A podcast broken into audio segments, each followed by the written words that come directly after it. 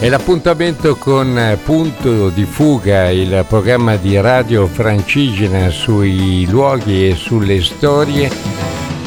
Dalla scorsa settimana abbiamo aperto un nuovo filone che è quello dei luoghi in cui sono avvenuti dissesti idrogeologici spaventosi e che eh, ripercorriamo attraverso un lungo viaggio che avevo fatto di circa 10.000 km in giro per l'Italia nel 1997-98 e che sfociò in un libro chiamato L'ambiente negato.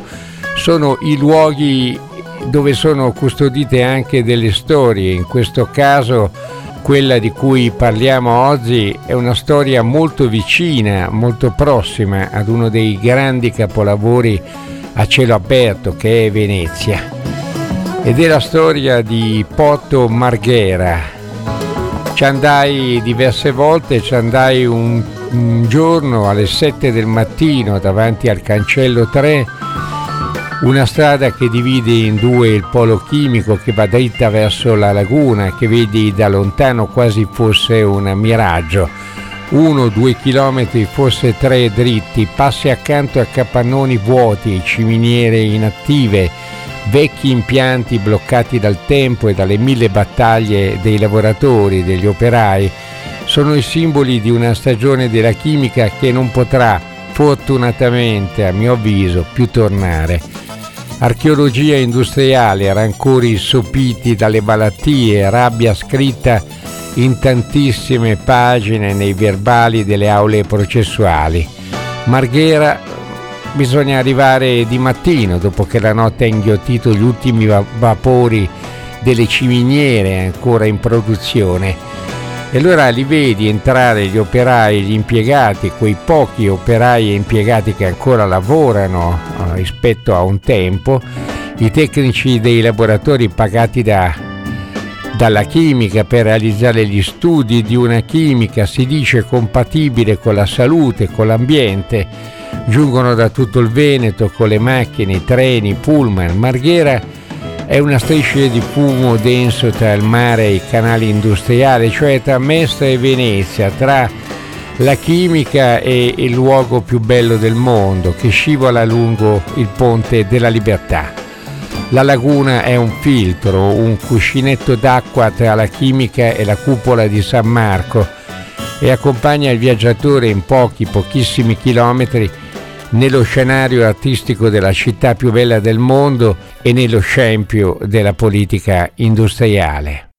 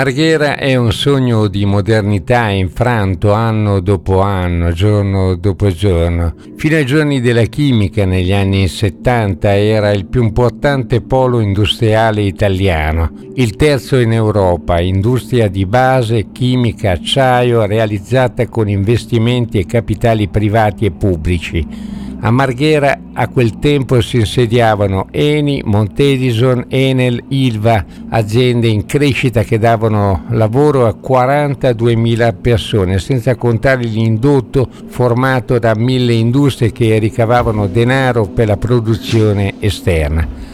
Ora è ovviamente diverso, la crisi della chimica, ma la crisi economica in generale ha ridotto tantissimi posti di lavoro sono impiegate poco più di 2000 persone. Quando entri dal cancello 3 tutte le direzioni sono possibili, ci vuole molto di più di una catena, potresti perderti lungo le stradine che costeggiano i canali di scolmamento, tra i vapori che ancora escono dagli impianti, nelle piazzette che diramano alte strade, dentro capannoni inutilizzati e in quelli dove ancora pochi si lavora come per esempio lo scarico SM15 che venne messo molti anni fa sotto accusa dagli ambientalisti, dal pretore di Venezia Luca Ramacci che lo ha bloccato per diverse eh, settimane. Incontri operai giovani entrati a Marghera negli ultimi anni, quelli più anziani che portano in consegna i ricordi delle mille battaglie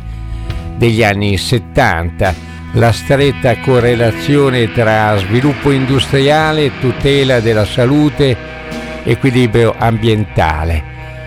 con le vertenze sindacali di allora veniva in pratica rovesciata la teoria che la salute non si paga, che agli imprenditori era sufficiente la corresponsione di soldi per compensare i possibili danni fisici ai dipendenti. Ci fu un uomo straordinario morto in un incidente stradale che si chiamava Gabriele Bortolozzo ed era stato il precursore delle battaglie ambientaliste a Marghera. Aveva scritto, eh, diciamo, in qualche modo il suo testamento in un libro di Gianfranco Bettin che è stato per lungo tempo vice sindaco di Venezia e saggista. Il libro si chiamava Petrol Chimico e uscì molti anni fa per Baldini Castoldi. E, Bottolozzo diceva in questo libro che alla notizia che il CVM, cioè il cloruro di vinile, era cancerogeno, i lavoratori vennero presi dal panico, serpeggiava il terrore, molti lavoratori vennero presi da crisi depressive. Le notizie che giungevano dall'ambiente medico internazionale parlavano di una certa, sicura fine da cancro per gli esposti. Ai eh, CV c'era un'attiva commissione ambiente formata da membri di consiglio di fabbrica che accorreva nei reparti alla chiamata dei lavoratori ogni volta che si presentava un problema grave di nocività. Nella lotta per la salute del 1973, con le richieste di risanamento degli impianti, si confrontarono due visioni, due linee di tendenza, quella chiamiamola così operaista che chiedeva la fermata degli impianti, la ristrutturazione e il riavvio. L'altra padronale sindacale scriveva Bottolozzo che voleva la ristrutturazione impiantistica a step, cioè a settori, con parziali e brevi fermate e non una riduzione netta della produzione. Passò alla seconda linea, ma con forti prese di posizione operaie confermate proteste, il rifiuto di esecuzioni di lavori e se non in sicurezza ottimale la bonifica impiantistica. La memoria della generazione di Bottolozzo non è mai sopita. Basta entrare nei capannoni dove ancora oggi si fanno dei lavori pericolosi. Si avverte la preoccupazione anche tra i giovani assunti, per esempio un a quel tempo intervistai Claudio che aveva allora 29 anni, era il 1998 e che lavorava nella zona di Porto Marghera da 7 anni. Lo incontrai per esempio nella pausa di pranzo e mi disse che qui si trattano materie prime che spesso sono pericolose, l'allarme però è circoscritto nella zona industriale delle officine e anche in alcuni capannoni limitrofi, credo che faccia parte del nostro lavoro. Chi sta nella chimica lo deve sapere che non lavora su materiali innocui. Non c'è un controllo effettivo sulle produzioni, questo può accadere per le grandi aziende, ma a Marghera c'è di tutto, piccole realtà che occupano non più di 20 operai.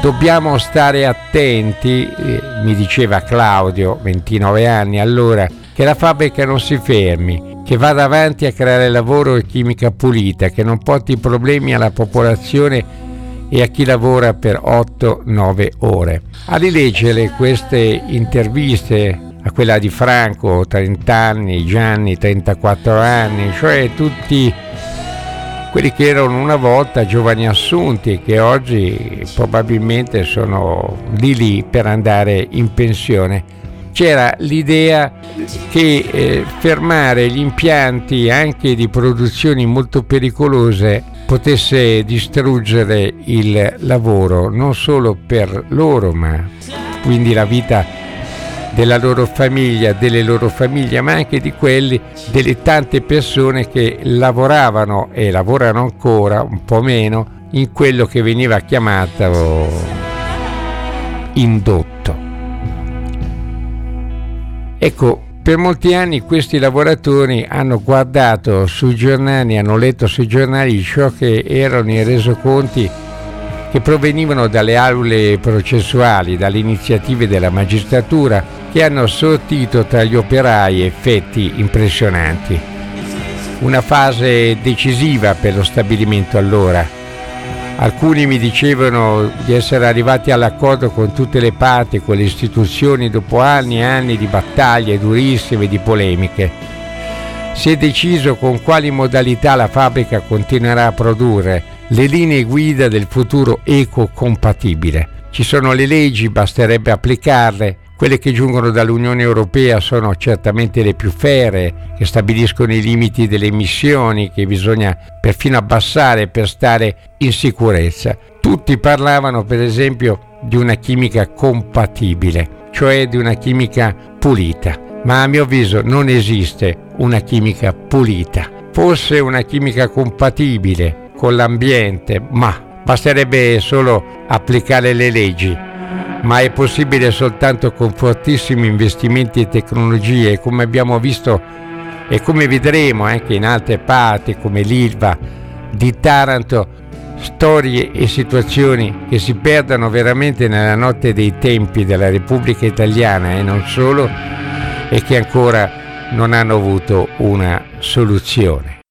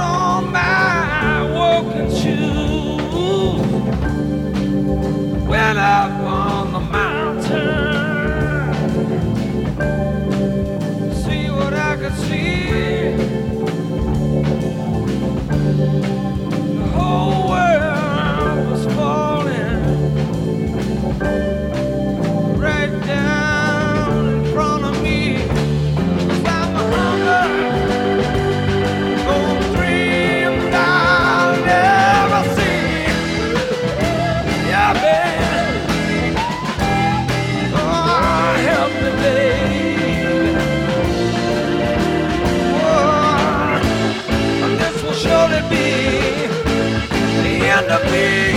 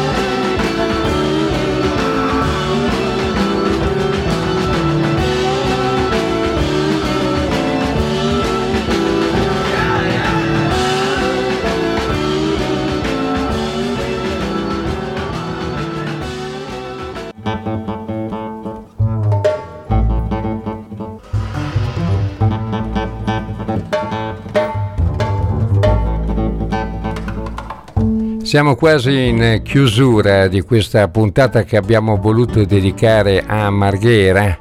E come sempre facciamo al termine, come abbiamo fatto nel caso del, dell'Umbria, ci domandiamo se quello che abbiamo raccontato, che spesso riguarda il passato, oggi è stato risolto. Ecco, non è stato ancora risolto per i motivi che vi ho detto qualche minuto fa, cioè non esiste una chimica pulita, forse una chimica compatibile con l'ambiente, ma lo abbiamo visto non soltanto al petrolchimico di Marghera, ma anche in tanti piccoli, grandi luoghi d'Italia dove sono state realizzate produzioni pericolose che hanno portato anche incidenti molto gravi.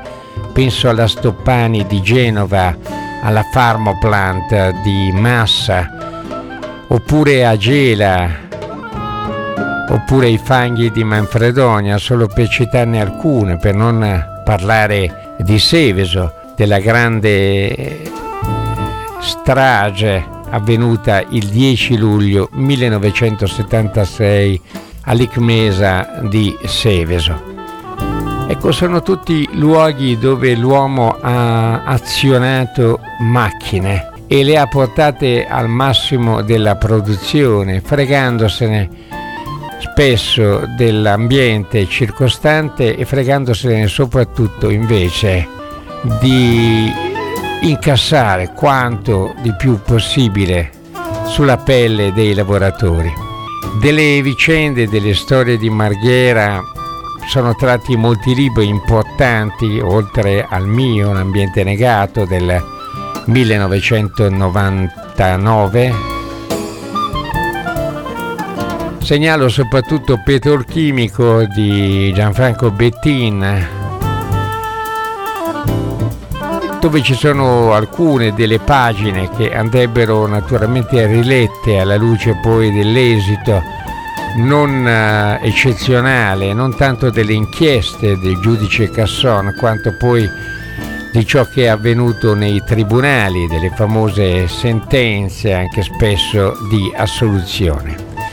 Dunque hanno suonato per noi Frank Zappa i Match Mall con la voce straordinaria di Robert Wyatt i Sigur Ross, gli Allman Brothers Band, gli Oregon e chiudiamo, chiudiamo in bellezza con eh, uno dei padri del blues eh, bianco e non solo del blues che è Rai Kuder. Vi saluta qui Daniele Biachessi, vi ha condotto ancora una volta in punto di fuga per Radio Francigena, questo programma che va in onda su questa radio di Cammini, ma che è una radio anche che tiene la barra dritta sulla difesa del territorio. A risentirci la prossima settimana per una nuova puntata di Punto di Fuga.